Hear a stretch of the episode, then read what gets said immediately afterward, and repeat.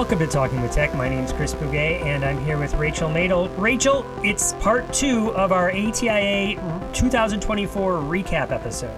Where we left off is talking about different sessions that we went to that we enjoyed. So, uh, if you listened to the last episode, you know we were joking around about Arby's, right? Well, in order to get to a certain block of rooms, you had to go through uh, the se- the session the section of the conference that was Arby's related. It was a very far like walk to get to the some of those sessions. You you went to a I mean we we talked about this. You went to a session down in that block of the conference hall, didn't you? Yes, I ventured down to see Lauren Enders and I was like, this is a hike. this is far. So I hiked all the way down there to, because I was really interested in the title of this particular one, which I didn't pull up for this episode. I should have, but I'll tell you what it, what really caught me was the use of black lights in therapy, and I was like, hmm, haven't heard that before. That's new. I'm going to go to that session. So I went to that session. And uh, first, I want to shout out in that session, Catherine. Catherine, if you're listening, it was great hanging with you. There was a listener to Talking with Tech in there. The the gentleman that ran the session, uh, there was maybe mm, 10 people in this session, and he asked us to go around and say who we were. So when it got to me, Catherine turns around and goes, "I know that voice." You know, it's like, "Hey, Catherine." So, um, so we kind of, um, you know, had that bonding experience of like we we're AAC people together, right? And other people were certainly. There was a high number of occupational therapists in this session, and what it turned out to be was sort of um, it was one my type of session, Rachel, where we didn't sit and just listen to this guy talk. He had us do experiential stuff. So he had us uh, get into a circle, uh, which again, small group. He brought a bunch of musical instruments and we played music together, and then we talked uh, a little bit about how you could implement music in in really any kind of therapy situation and how rhythm and music help you with um, regulation, certainly with language, certainly with um, considering uh, uh, learning any sort of alphabet or you know any sort of um, literacy components. So we just you know it, we had a little bit of experience where we all picked up different. Um, instruments and played them and listened to each other's instruments, but uh, that wasn't the super interesting part. Uh, it was fun to play the instruments, but it was there was no big takeaway for me from that moment. Like, oh yeah, I should use music. I already knew to mu- use music and think uh, advocate for the the use of music in a more. Uh, towards the last 10 minutes and i had to leave early because my session was next and it, like i said it was a hike to get there um, so i had to leave a little bit early but we uh, someone even reminded him he's like uh, uh, the name of the title is black lights. Can we can we break out the black lights? So we, he brought out the black lights which i looked up afterwards on amazon. They're about $45 each but they're like um, spotlights like these uh, picture it like mm, maybe a um, a foot long by six to eight inches wide light that is, so this rectangle that you pull out on the back there's like a stand and you can kind of sit on the floor. He had two of those. You plug them into the into the wall and then you turn on the lights and then it's a rave right? It's like black lights with all of our uns, uns, uns, uns, uns, uns, uns. and he had us dance. So we get in a circle, and he invited us to dance. When I say he had us, he invited us to dance, um, with one person getting in the center, doing different moves, right, and then other people emulating those moves. Where we're like moving our hands, flowing to the to the music. He um, played a, a Beatles tune uh, that we all sort of just rocked back and forth for, and then each person had took a turn getting to the center. And he said he didn't bring them because he questioned us putting them on our hands, but he uses. Um, uh, white gloves, you know, so that uh, kids can be the, the the leader of the of the experience. And then afterwards, I wish I could have stayed with Catherine or that group and walked out. I wish I didn't have to leave early because my mind was racing. Like I had never done a thing with students like that where you turn out the. I've I've done stuff where we turn out the lights and we use flashlights to find things, you know, like a, a hide and seek sort of thing, but not a black lights thing. And it's like that is so unique. Imagine having a card with white letters on them, and you instead of just po- pointing to people to come out and dance, which is just totally fine if you want to dance, but saying, you know, all right, what is that letter and that letter and bring them together and what does that spell? You know, that kind of stuff. Or you've got words printed on them and bring them over here and bring them over here. And what sentence are we making? You know, uh, that kind of stuff could be really fun and unique um, in in a way that like most kids don't get to experience black lights. You know, unless you're going to this really, I mean, maybe once a year at Halloween sometime, or if you go to an experience. So I thought, hmm, that might be a really cool investment if you're listening to this um, and you have end of the year funds. If you are thinking, you know, something to add to your uh, to to the bank of resources you might have, maybe some black lights. You know, doesn't that sound fun? It sounds so fun. I have so many ideas right now. I'm like, I want to buy a bunch of black lights. I want to get black flashcards with like highlighters and like have like secret words. Like, what a great way to work on literacy and just so many things. I feel like that would be so fun to kind of walk around a room and like find letters and then like play around with those letters and put them in and start making words with them and Yes, I'm into that. And certainly there uh, something that that uh, I hadn't really realized. I guess I realized it, but it didn't occur to me until I was in that session. There were different parts of our clothing and different materials that were lighting up different ways, right? So white shows up in a, but different fluorescent uh, colors. So imagine having like all the verbs one fluorescent color or all the the vowels a different one. You know what I mean? Help differentiate that. So anyway, my mind was just racing. I was also thinking this would be something immediately to share to our um, adapted physical ed teachers. Like I could see them really embracing this as well. So because to me, uh, at least in my neck of the woods, the adapted PE teachers are some of the most creative, making you know different experiences, um, very kinesthetic, you know, dance and kicking and gross motor movement stuff. So uh, I, just came out jazzed from that with all sorts of new ideas. It wasn't the same old, same old session, you know? Yes, I love that. That's so cool. I feel like I'm really sad I missed that, and you caught it. You caught it on the the agenda. Of course, you did. Um, but what great ideas! Um, so you said that you uh, you made the trek down to see Lauren Enders, and if I'm remembering correctly, it wasn't just Lauren Enders; it was our friends from the Awe and Wonder podcast, like uh, Brenda Del Monte. Am I having that right? Because I wasn't there. You went down there. Is that right?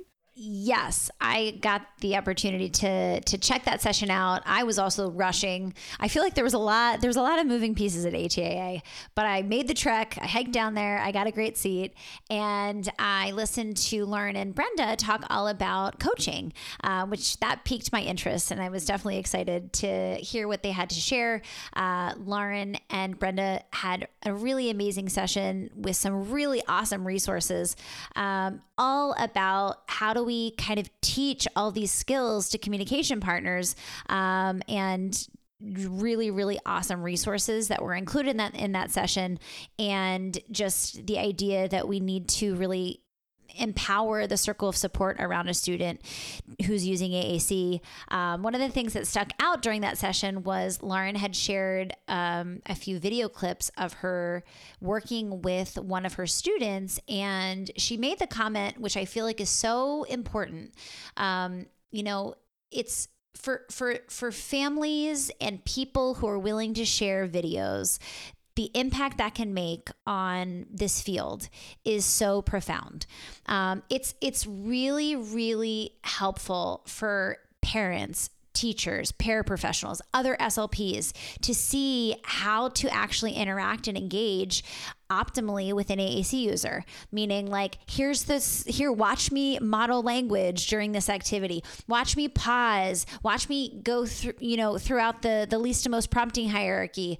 Um, and so, Lauren had said um, just kind of off the cuff a comment about that and it really stuck with me um, just this idea of encouraging more sharing and i think that now when we're in 2024 where you know, our phones are in our back pockets all the time and they have easy access to taking photos and videos, you know, it's really helpful to kind of take a, a, a, quick video of something that you're doing and sharing.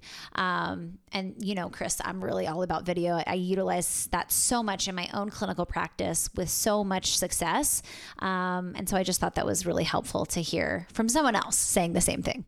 Rachel, that sounds awesome. And it sounds uh, so great that someone like Lauren Enders is spreading that message about using video and encouraging people to share as well. Something I ask parents to consider when um, I'm meeting with them is to realize that there are other families that have had these experiences or similar experiences to you, and that's something that you can learn from. It, so the more people are willing to share, the more opportunities there are out there to find people that you can learn from, right? So that's awesome that that Lauren was sharing that. Lauren and Brenda, right?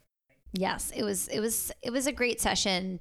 Two really strong presenters, and um, yeah, I just like love I love the topic of coaching. I love hearing other people talk about it because it's like my world, and I'm like, oh, that's a good idea. That's a good way to say that. Um, so yeah, I I thought it was a really really well done. Um, also, you mentioned Lauren Enders and the great resources that she was sharing, and I just have to imagine like there's there's my level of using Canva, right? I get by. I do all right. I'm okay. I'm a, I'm not bad at it, right? Uh, I think there's some things that I put out are pretty slick, right? And then there's kind of the next level up from that where there's people that create like these amazing resources that are super visually appealing and they know they have a, a greater sense of color and design, right? And then there's Lauren Enders, right? Who is her in a tier all by herself, right? Is that fair? She's a top tier Canva creator for sure. And um, I, I have to shout out Lauren because Lauren has really helped my digital team in our creations. And she has just learned so much about kind of graphic design. And um, yes, I, I, I love all of the, the content she creates. And it's interesting to think it it's not just about the content that you're sharing, right? Either when you're doing a speaking event or when you're sharing a resource, the look and feel, uh, the actual experience is really important. And so I think Lauren does an amazing job of creating visuals that are really um, easy to read. And um, she definitely has a, a true talent for that. Now, speaking of true talent, let's talk about the next session that I we were both in for a little while. We couldn't stay because again, there were two sessions that uh, had people that we both wanted to see, and um, they were at the same time. So we decided to split and say, okay, we'll go to the first session, first part of this session, and then we'll leave and go to the last part of this other session. So, so let's talk about those two. So, oompa, oompa, doopity doo we have a session to tell you. So George, not, not, yeah, the Georgia Assistive Technology Act, the people from the Georgia Assistive Technology Act put on a Willy Wonka themed uh, session about assistive technology and accessible educational materials. They dressed in Willy Wonka outfits. They sung Willy Wonka songs. They're really they, committed. They really committed to that theme. It was great. They they didn't call themselves by their names. They called themselves by their characters' names throughout the session. I love that kind of stuff. That that commitment commitment to performance. Um, and of course, I know them. I've been uh, down to that conference and presented there. I'm going back next December to present again. Uh, great friends with, so I, I, needed to be there to support their efforts. Um, and and was not disappointed at all, right? Uh, handing out chocolate and then the material, not just the theme, right? But the stuff they were sharing was really important. They were showing how when they sh- when they focused uh, their energy on professional learning, specifically around how to write IEPs that focused on using accessible educational materials, they saw a drastic increase in the number of people that were using and considering those that materials built for everybody. So it was like, and that's eh, that's one little nugget from a larger presentation, but certainly like, hmm, yeah, what if we spent our time focusing specifically on that? We provide better resources, and sure enough, the outcome is you get better outcomes from from kids. You get if you teach people how to create and make accessible materials, then they will create and make accessible materials, and kids benefit. So well done, Georgia. Sadly, we didn't get to see the end of it though because we had to run out to go to. Do you remember which one we went to? Yes, we got to catch the tail end of Bruce Alter's uh, presentation. I say had to, like somehow we were forced. Like we wanted to be there, right? We didn't want to miss it. Uh, Bruce is, of course, we've had him on the podcast talking about AI. He is the person in assistive technology that comes to uh, bubbles to the top. I mean, there's a bunch of us playing with it and working in it and certainly talking about it and thinking about it. And Bruce is uh, a great thought partner there. He is, again, if Lauren Enders is at the peak of using Canva, Bruce Alters at the peak of using AI, right? So here he was presenting with Kelly Suding on how to use AI and the importance of using AI, and and realizing that if you're not using it uh, with your with to to increase your own productivity, it to um, to help create inclusive experiences for kids. If you're not actually maybe even teaching them how to use it although we're quick to say that uh, privacy is still a thing so we wouldn't put student information in there or let students use it on their own right now like chatgpt. Although there are some tools that uh, are built for kids and there that that is certainly changing.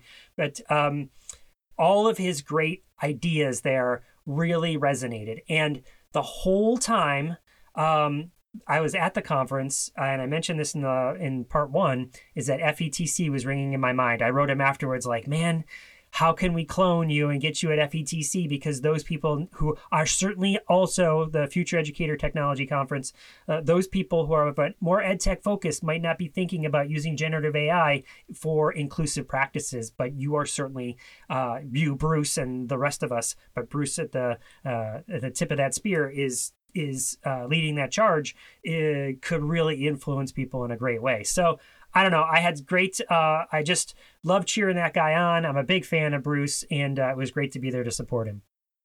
Yeah, I have really grown curious about AI and very excited to hear anyone talk about it because I feel like every time I'm listening to someone um, talk about AI, I am always learning something new and a different way to use it, a different thing to think about. I actually had a really awesome conversation during EdCamp about AI and learned all about AI bots and like chat bots and all the things you can do to customize a chat bot for students and it was like mind blown. I was like, wow, like there's so much to know here and so many ways that we could really use this um, to really make an impact on our students and their learning. Speaking of chatbots, and thank you for foreshadowing Ed Camp because of course that's on the list of things to talk about, right? Um, so, but speaking of chatbots, so we haven't advertised this widely, but as soon ChatGPT uh, a couple months ago came out with the ability to create a chatbot of your own. Um, and so, of course, I went over and I started playing with it and I created one for us. So, um, if you are a premium member of ChatGPT, you pay for that, you can access the what we call the talking with tech technician. And what it what I created was a sort of a I, I trained this chatbot on the notes that Luke has created on our website over our last 300 episodes uh, or plus. And so a problem that some people or a, a, challenge let's put it that way. I don't know if so much that it's a problem but a challenge that people have now that we've got uh, uh, six years worth of content and 300 episodes is how do I dive in if I'm new or how do I find something or I listen to that. I know I, Chris or Rachel interviewed somebody and we get frequently emails like that. Uh, Rachel, I heard you talk and you interviewed somebody and they said something about this and they have some sort of some sort of base, but they can't really get it. Like you probably get one of those at least once a month. I get an email like that, right? yes, right? for sure. And I usually read those emails and I'm like, I have no idea. Chris, Chris, do you remember? Same thing. I'll pipe it over to you. Rachel, do you know which what, what they're talking about? Um, but now we have a chatbot that um, that you can explore to answer. Again, it's only for the premium members of not. It's not even our premium. It's not like Patreon members. It's something you ha- at least at the time of this recording. That's how it works. So um, so again, we can link it in the in the show notes, and it's something you can, if you are a ChatGPT subscriber, uh, then you can use this. If not, you know, don't worry, still still uh, email us, and we'll still help you, right? But the idea is that you can ask it and have conversations like, I I heard Chris and Rachel talking about this. They interviewed somebody. What episodes do you think it is? And it will spit it back out for you, which ones you think it, it is, and then you can find it. That's not quite right. It, they talked more about this, and so that's how that thing works. Anyway, back to the conference. That was just a side note that that exists. Um, so, uh, so you talked about Ed Camp. We talked about AI. Um, is there any other sessions that jump to your mind that uh, were really interesting or intriguing? Or was that all of them? Because because us having to leave on Saturday, we only got to go to a few sessions. So maybe that was all of them. Think of any other ones that's, that I attended, and I'm blanking right now. I'm sure there's other ones, perhaps, but um, I had a really good time at the poster sessions for sure. There were some very interesting posters that I was able to be a part of and uh, listen to. And um, I want to shout out uh, Tina Moreno and her son Mateo. Um, they had a poster session, and um, I've been trying to get Tina Moreno on this podcast for years at this point. Um, and her son Mateo is an AAC user. Tina was on the podcast just briefly, only shortly, but well, twice actually, right? Because she did the book study, uh, no, the podcast study, and she did um the three. She was there to celebrate our 300th episode. So there's a little bit. That's of- right, micro moments with Tina, but we need a full we need a full Tina episode.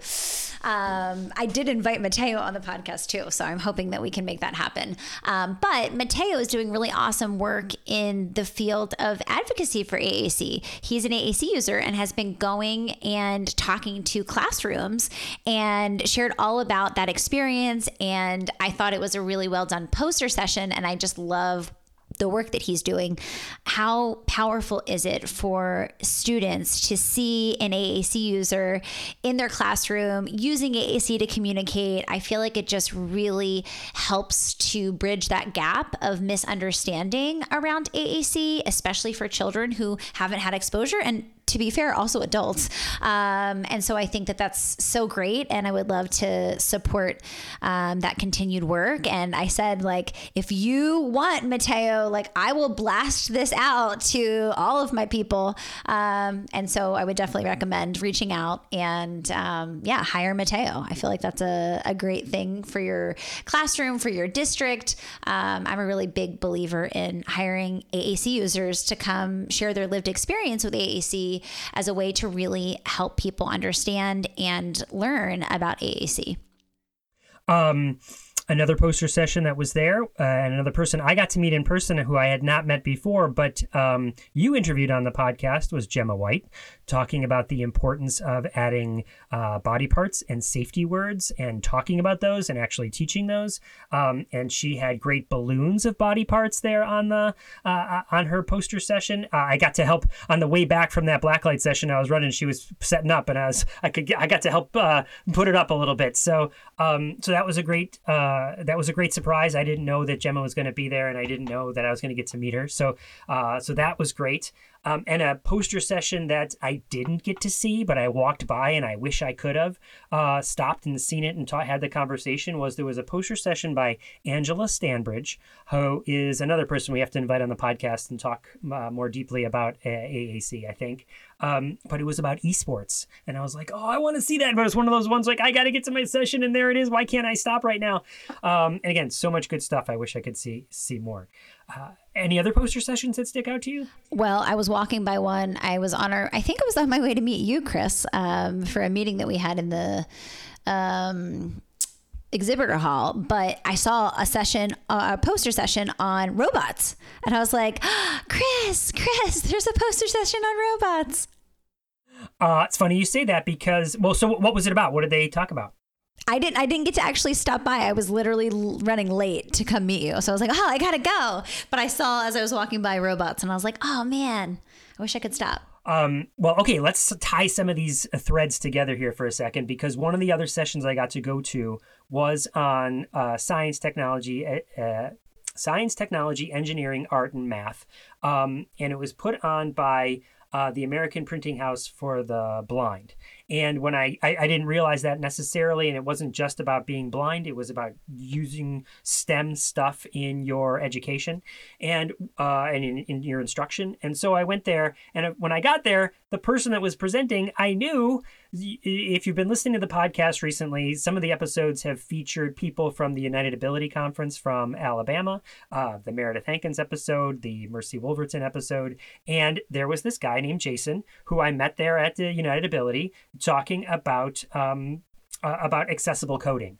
And so, uh, so we, you know, uh, we were there chatting. But the reason that this this session was they they provided a bunch of resources, but um, I I got an opportunity to ask a question at the end that I think is relevant here to the podcast. Um, again, if you listen to the Mercy Wolverton episode, I spend a few minutes talking about the five C's, like uh, critical thinking, uh, communication, collaboration, these sorts of concepts to drive our instruction. Um, is is maybe where we need to be heading and where we are heading with education. And I asked the question at the end, all right, you've been talking all about how this this whole session for this whole hour you're talking about how important it is that we give students with disabilities uh, students with all sorts of different abilities and students with diverse backgrounds um, from all over opportunities to code and i said and of course i've been championing that notion for a long time let's make sure everybody gets included in stem right we're not leaving anybody out and i said and i would I mean, anyone listening to the podcast, yeah, we know, Chris. We've been talking about this, right? Right, Rachel? I mean, this is not a new thing. It's not. I love it, though. I'm excited. So tying these threads together, I said something that sort of challenged me with that notion, though, is like so. So maybe, I guess, maybe to, to summarize that, maybe there should be a sixth C that it's not just creative, uh, it's not just creativity and communication and collaboration and citizenship, but maybe we should add a sixth C of coding because maybe every student needs to now leave school with some experience with coding because that is the world we're heading heading towards except what's challenged me in the last year is generative AI, tying our conversation about Bruce together. Is now generative AI, the way you and I use it primarily is with text, right? And maybe generating some images. I think that's how a lot of people use it. But coders are using it the same way that we might generate a paragraph and then tweak. They'll generate a code. Here's a prompt, write me this code. Now I'll go in and fix the code. And um, that may really challenge, hmm, is it really spending time coding or is it really spending time teaching people how to write better prompts? And so i got to ask jason who was presenting at this what his thoughts were who spends a lot of time in this world. And he said chris it's not a matter of do you spend time doing prompt engineering and practicing that skill or do you spend time coding. It's not an or it's an and you need to do both, right? If you just did prompt engineering, you wouldn't know how to fix the code. You really wouldn't even know what you're asking, you know? You would um, be kind of lost in the sea of code. So you need to little practice both. It, prompt engineering is certainly going to be a way writing prompts in a way that uh, that that gets you good output um, and minimize your time uh, is certainly a skill and certainly something we can invite kids to learn how to do but it doesn't supplant the knowledge around coding plus doing both enhances all those other C's the critical thinking, being creative, communicating with others, collaborating with others. How come this prompt isn't right? You know, all of that kind of stuff still happens all in tandem. So, again, great session. And then got to, you know, say hi to Jason at the end, uh, a new friend, you know. It's really interesting, this kind of it's not a either or, it's a and. I think that's so helpful even at a broader context when we're thinking about AI. Because um, I've uh, you know, thought about with my students, like, you know, do we just focus on AI and all of the things that we can write for the prompts? Or what about like focusing on actual formulation and the, you know, organic writing process? And, you know, I feel like this notion of we can do both is really resonating with me because I do think there's a value in just organic formulating my thoughts into writing. And if we skip over that process um, and we just go to like, okay, formulating a prompt and then editing my writing, um, I think we kind of miss the mark. And so I think this conversation around doing both is so important because I think that if we take it through that lens instead of this kind of extreme camps on one side or the other, we can find a really great middle ground where we're really teaching and empowering our students to do both. So I was in a session where I saw someone who uh, uses AAC do both. Uh, that was the every year at ATIA there is a Prentke Romich uh, lecture recipient, uh, and that no, and that person then does a lecture uh, talking about um, their experiences. And this year's winner was, um, and I apologize because I've only ever seen his name written, and I have never, or maybe I heard it once in brief passing, someone say it. At, uh, so I haven't practiced it yet. So, uh, Karanveer. I hope I'm saying your name, Karanveer Singh. I hope I'm saying your your name right, sir. Um, but I did. I, I don't know. Did you get to go to that, or was that one of the ones you were you're double booked. I wasn't able to go to that. I had, I had to make a random bank visit, which we're not going to get into at, on the podcast, but I was on my way to the bank in an Uber. um, yes, real life doesn't stop when you're at these conferences and stuff happens. Yeah. So I was there and um, stood in the back and um, watched it. It was packed, giant room, packed with people, like standing room only. And of course, I got there late because I'm running around, you know, from session to session. And so I was standing in the back. Anyway, this gentleman uses eye gaze to um, edit video and has edited so many videos. He showed some of the videos that he makes um, uh, talking about um, uh, Adobe products and things like that. And um, he showed off, you know, uh, text that he writes with generates, but then he also made a poem using generative AI. So it's that again, not not or it's and he was using both, right? And um, and it was just uh, really um, great to see uh, um, someone win who had wanted to win for many years. He was joking about how like he had applied for many years and this was his year, you know. So um, and that who is you know working in the field. Um, again, it, to, back to the point we were making with Lauren Enders about making videos. This guy's making videos and showing like this is what can happen um, if you presume potential. I love that, Chris. What else we got? All right, I have one more poster session to talk about before we jump into EdCamp. Okay, so you know that I am a part of the Joy Zabala Fellowship Steering Committee, and Joy Zabala was a mentor of mine. She is the developer of the SET framework, um, which I know you use. Uh, I think you talk about it in AAC Ally, right? Um, so extremely influential person. Um, in the field of assistive technology in AAC, and uh, she wrote the foreword for my book, The New Assistive Tech, and and she passed away uh, a couple of years ago. And in her honor, her friends and her colleagues created a fellowship where they got some money together and they said, what was Joy really passionate about? And what she's passionate about, what she was passionate about, especially towards the uh, later years of her career, was mentoring others, just like me, right? I don't know where I'd be in my career if it wasn't for Joy Zabala. Um, I, uh, you know, those bracelets that say uh, WWJD. That's exactly what I W. What would Joy Zabala do? Right? I, I that's how I think of uh, of her all the time when I'm in a, um, when I'm in a tough situation. What would Joy do? So her friends get together and they create this fellowship where they get some money together and they say, what if we had people apply to be a mentor, some someone who's in the field ha, feels like they have a skill set, and then we paired them with people who applied that said, I'm new to the field, um, or maybe I've been around for a while, but I'm new to a specific aspect of the field and can uh, and I'd like to be mentored. And then those would go. So imagine a Google form for if you want to be a mentor, a Google form if you want to be a mentee. Those go to a place. This fellowship committee then looks at those and says, "Oh, let's pair these up. This person would be good with that person. This person would be good with this person."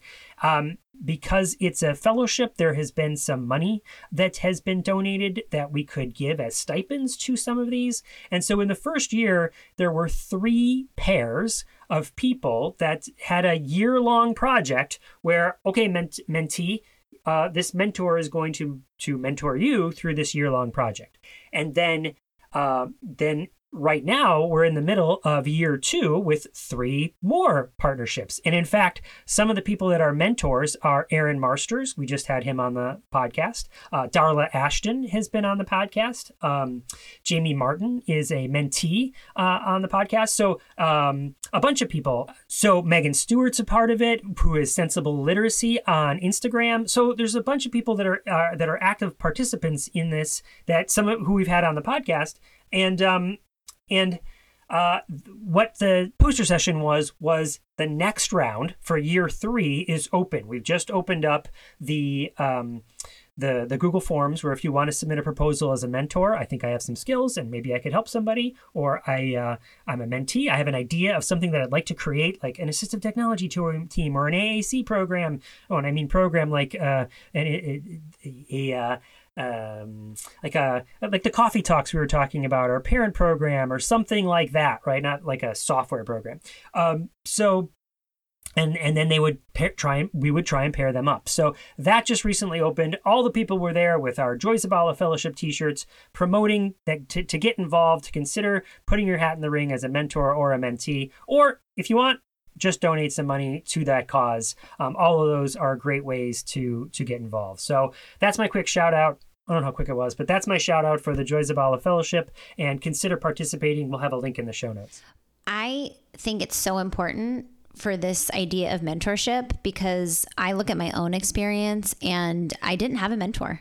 And I was really just like bootstrapping my way through learning and trying to do as much professional development as I could and learning things in real time. And so I love this idea of providing mentorship, and I would definitely encourage everyone to donate if they don't have the time, but also to to dedicate your time. We all had, you know, someone in our career who was able to kind of guide us and shape, you know, who we are as educators and clinicians today. And I think it's just so important to give back um, to the community in that way. So I'm really excited about this foundation and really excited that we can link to it and we can promote it.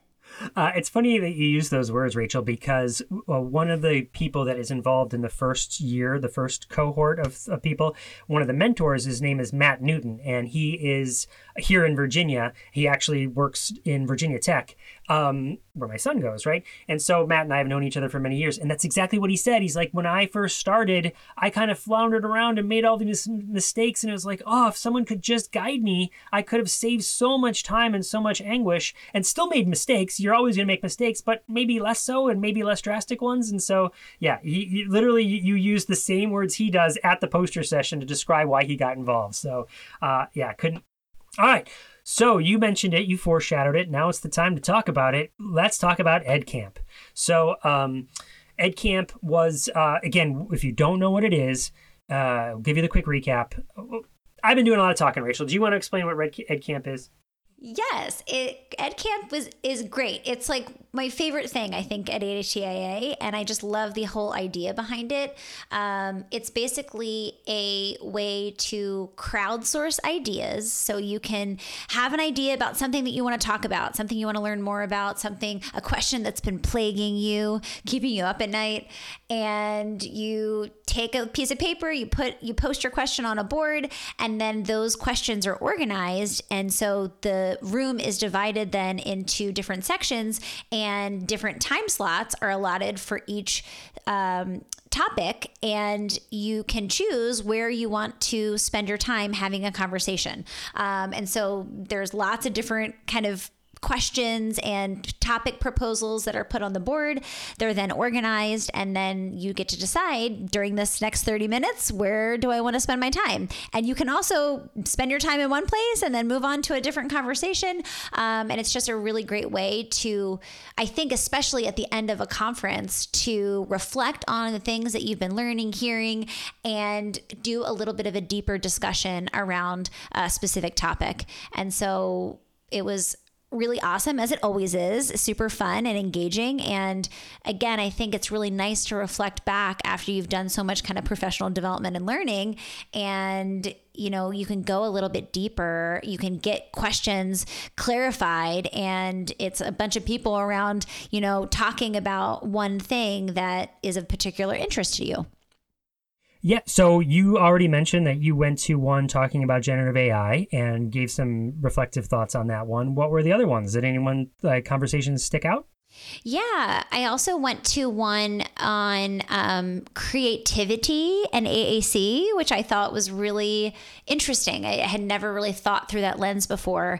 Um, and we had a really amazing discussion on how we can promote and foster more creativity with students who are using AAC. Um, I, of course, shared some AI things that I'm doing for creativity purposes um, and some really cool creative writing things, some co writing.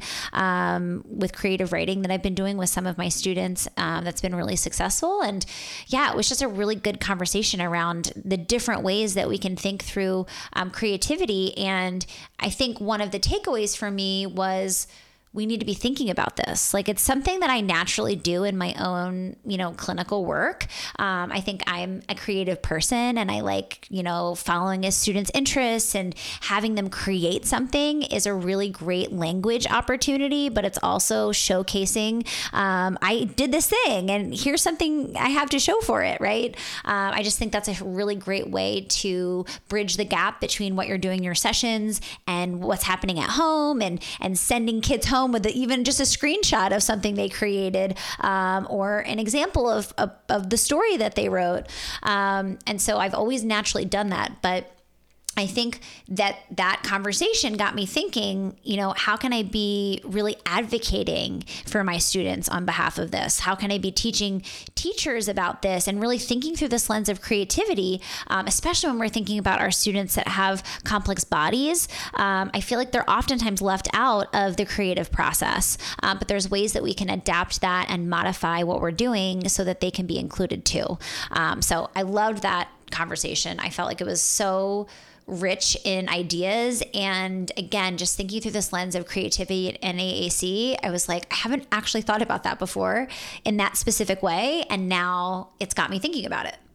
You can't have creativity without AT. It's right in the middle of the word.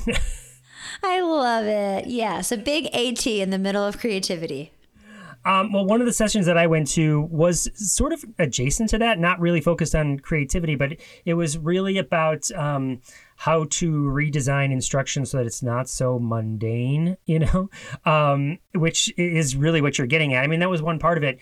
Uh, whatever the topic was, what I really want to point out about this one conversation we had is that we had a individual with Down syndrome participate in that conversation, and he is a he was a student or is a student. I didn't get to meet him or talk to him afterwards. He sat a couple seats next to me, and then you know the session ends and you run to the next uh, the next one for the next one to start. But he got to share some of his perspectives. Um, about being a student in uh, he wasn't a high school student he was a college student. And some of the accommodations he uses and some of the strategies he uses he was a big fan of canvas and using um, those tools to that on these sorts of learning management platforms. Uh, if you're not familiar with canvas it's like schoology it's like google classroom. It's a place to to house uh, materials and resources and it has calendars and it's a learning management system. Um, and he was just a big champion for that. And he was just like, why can't every teacher and every school just do that? Because then if I'm missing something, I can go and get it, or I can find it, or I can share it, and I can ask comments or put questions on it. And it was just, uh, it was great to hear his perspective about how um, that sort of tool can really help with executive functioning, right? And minimize the cognitive load that we all have to endure when we're learning through some sort of structured school program, you know. It's a really good kind of point to make, I feel like, Chris, because in 2024, if you don't have systems in place to organize yourself, like with all the things that we're expected to do, remember the passwords that we have, you know, I feel like that's the one area of education that hasn't really caught up. It's like, okay, here's all this content, but teaching students how to actually organize themselves you know, with a calendar and with a to do list and, you know, all the things that eventually we have to figure out for ourselves as adults. Um, and so I love the idea of teaching more of these systems to students because it just helps them start thinking through the lens of, yes, how do I organize all of the homework assignments I have and tasks I have to do and places I have to be. Um, I think that that's so cool. And I think that that's where a lot of my students are struggling because no one's really teaching them those things. Yeah. And I'll tell you, so I was just recently, uh, I was working with a freshman uh, who is a freshman in college who came back home for his after his first semester in college and was struggling with those exact same things because in high school they also used a learning management system, so a lot of stuff was just there on a calendar. He he never learned how to put stuff on a calendar, um, or his parents often did that for him and never uh, really taught him how to do it, uh, or maybe emphasized how, how to do it. Uh, maybe saw it but didn't actually do it. And a, a lot of the strategies this particular student learned um, in high school were social strategies, meaning I have this sphere of people that are in the same class with me. They're my friends, they're my peer group. And so later on that evening, when I'm on Discord and playing video games, uh, someone might say, uh, oh, I got I got to jump off. I got to get that thing done for class. Wait, what thing done for class? Oh, right, that thing done for class. And now it's a social reminder, or um, not because they took any action, but because a friend did, and vice versa. I think he offered those same sort of supports to other kids, and and and the same thing would happen with um, you know, on the way out of class, I walk out with my friends and chatting like, uh, did you really understand that? No, I didn't understand that. Me either. Okay, let's clarify. What did you think that meant? Right? But now being a freshman in college and being in classes where there are no friends, right? Or you're making new friends, that's a whole nother thing. Now, uh, I grew up with these people in, in uh, elementary, middle, and high. I grew up with those friends. How do I make friends in, uh, in, in this sort of environment? And how do I um, make these relationships? And all of that was new skills, new skills that had not really been practiced. So, um, so I got to work with this particular student, uh, you know, uh, the, the, student came to my house and uh, and sat at my kitchen table and we walked through we worked through a bunch of those strategies together about okay how would you do that? What would happen on a on a Monday? What's the best time where you would review that? What tools do you want to use? Like are you are you a Google Keep person or are you a OneNote person? Let's explore those those sorts of what about your phone? You get your phone. What what can you do there? So walk through all of those sorts of strategies that uh, parents just missed Oh, sounds like he's really lucky to have had that experience with you, Chris. yeah, yeah. Um, I no, I'm the lucky one to have that experience with him. um, oh. Back to Ed Camp for a second. I, the the last thing that I would say about Ed Camp is one of the sessions that I that I participated in. Um, was about AT evaluations and considerations and how to do that and um, there was a lot of sort of like, uh, yeah, how do we do that? Because there were so many new people there. There was a lot of new people at Ed Camp. Again, uh, because uh, you and I and so many of our friends there are big fans of Ed Camp and uh, actually run had run Ed Camp uh, for the last number of years. Um, I think we advocate to the new people to come. And so there was a lot of people kind of sitting around going, well, I don't know how to do this. Like, we wanted to talk about it because we don't know. We wanted to hear. And I think that was also a draw to Ed Camp. And I think it's a, a one of the, the wonderful things about Ed Camp is that you might go to a session it, it, Ed Camp always takes place on Friday, or traditionally has take place uh, on Friday night. So you've got now a day and a half of sessions where you've seen people and you've like, I do want to ask them a question, but there are people are hovering around them at the end, um, or I didn't get to see them, or I grabbed them in the hall, but I didn't get to actually, or I want to write them later, but will I write them later? So I'm going to go to Ed Camp because it's just much smaller uh, uh, venue and you have much more intimate conversations right? It's not like a presentation. Um, and so so there was a number of new people. So i we got to some of us uh, jennifer schubring was there uh, who's also been on the podcast. Um, and we were sharing like how we do how we do it in my neck of the woods how you do it in your neck of the woods. And then what was awesome is got to talk to them afterwards a little bit. Hey like one person uh, a group of people came up and they're like something you said we think we know we, we think we're doing it that way uh, uh, we're not sure and we got to have a little side conversation to really clarify what i meant because they thought i knew what i meant and then when i clarified it they're like oh it was feature matching. They thought they were doing feature matching a certain way and i explained how we do it and they're like oh that makes more sense. Okay now we know how to do it. So these intimate conversations are what these conferences are all about and it's what edcamp is all about all right, so that's Ed Camp. And then there's one last thing. Again, we talked about last time how all of these events, Impact Voices, Ed Camp, um, uh, whatever Texthelp, all the different parties were all happening at the same time. So an event that I missed, but then I followed up with afterwards, um, and I looked up afterwards, was the Building Wings event, where the big announcement at that event was the how Tar Heel Reader, uh, a resource that many many of our listeners are going to know what Tar Heel Reader is and shared Tar Heel Reader. And if you don't know what it is, jump over there. Uh, uh, I'm sure Luke will put it in the show notes. But that is changing. It is um, the the North Carolina University that did, and Karen Erickson and that whole crew that uh, put together Tar Heel Reader have partnered with Building Wings to create a new product well, I shouldn't say product because it's still free, right? A new resource, that's a better way to put it, a new resource called Monarch Reader, which I, we weren't there. I didn't get to see what it was. Do you, do you really know what it was? All I did. No, I'm sad about it. I guess I can check it out though it's the evolution of Tar Heel Reader. I, I sort of imagine Tar Heel Reader climbing into cocoon and emerging as a monarch butterfly. Um, but it's uh, you go to the website, you can sign up, and then when they're ready to reveal it, there'll be more information to come. And so that's what I've done you know so if anyone you know is listening from building wings and you want to uh, meet with us to talk about it we're here for it because i would love to know what's coming with monarch reader. Definitely. I'm excited to to hear about that too Chris, we started this whole conversation another episode ago, and we talked about this idea of a theme. And we were like, oh, I don't really feel like there was a theme really this year. But then it dawned on me, Chris, there actually was a theme that I noticed. And I think you probably will agree with this. I feel like I heard so many people in our sessions, in the hallway, talking to you, talking to me, talking all about the specific language system first approach. And I want to shout it out because I feel like so many people are using this approach. And I feel like that's super exciting. I feel like it, you know, of course, originated with you and on this podcast. And it's just super exciting to hear how people are using this and with such success. And I just wanted to shout that out because as we come full circle, I feel like there kind of was a theme this year.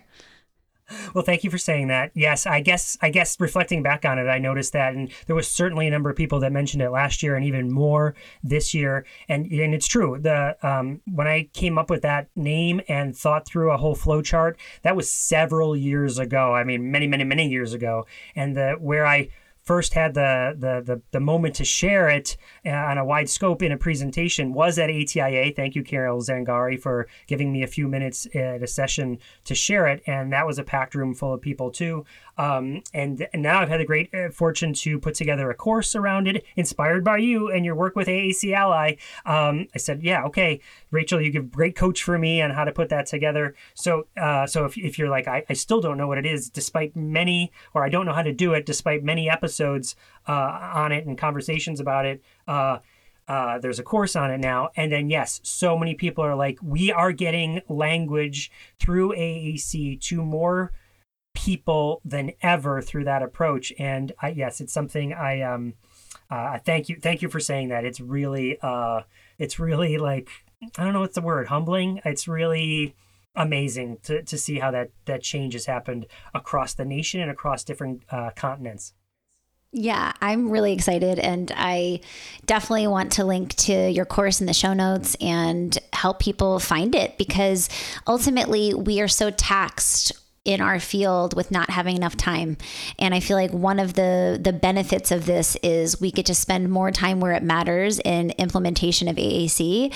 And I feel like we all need more of that. So definitely recommend your course, Chris. It's awesome and I love the idea and I just I'm really excited to see how this has shifted and and shaped what a lot of people are doing and advocating for in their school districts. Um, so excited. Luke's going to put it in the show notes for us. And we found a theme, Chris. We found a theme of ATIA. Yeah, thank you, Rachel. That's awesome. All right. So I guess the way to wrap it up, though, is we will see you at ATIA 2025. It's not confirmed yet that you and I will be there, but uh, I, I, I, would imagine, I hope, uh, fingers crossed, that they would invite us to come back and do another pre conference. I mean, it was really well attended, and I think we're going to get good feedback. We haven't got it yet, but I think people were really engaged. Um, I think that that uh, certainly people were coming up to us afterwards and chatting with us. I felt like we created a little community there of people. So, I mean, would you anticipate the same thing? I hope so. I hope that we get an invite back to ATIA for a pre-conference because I just had so much fun and it's always a great it's always a great week at ATIA and I would love to see everyone next year. So keep, we'll keep you posted when we find out if we get an official invite back um, and we would love for you to join us. If you have been you listening to this podcast and want to spend a whole day with Chris and I, ATIA is a great place to do it. See you there.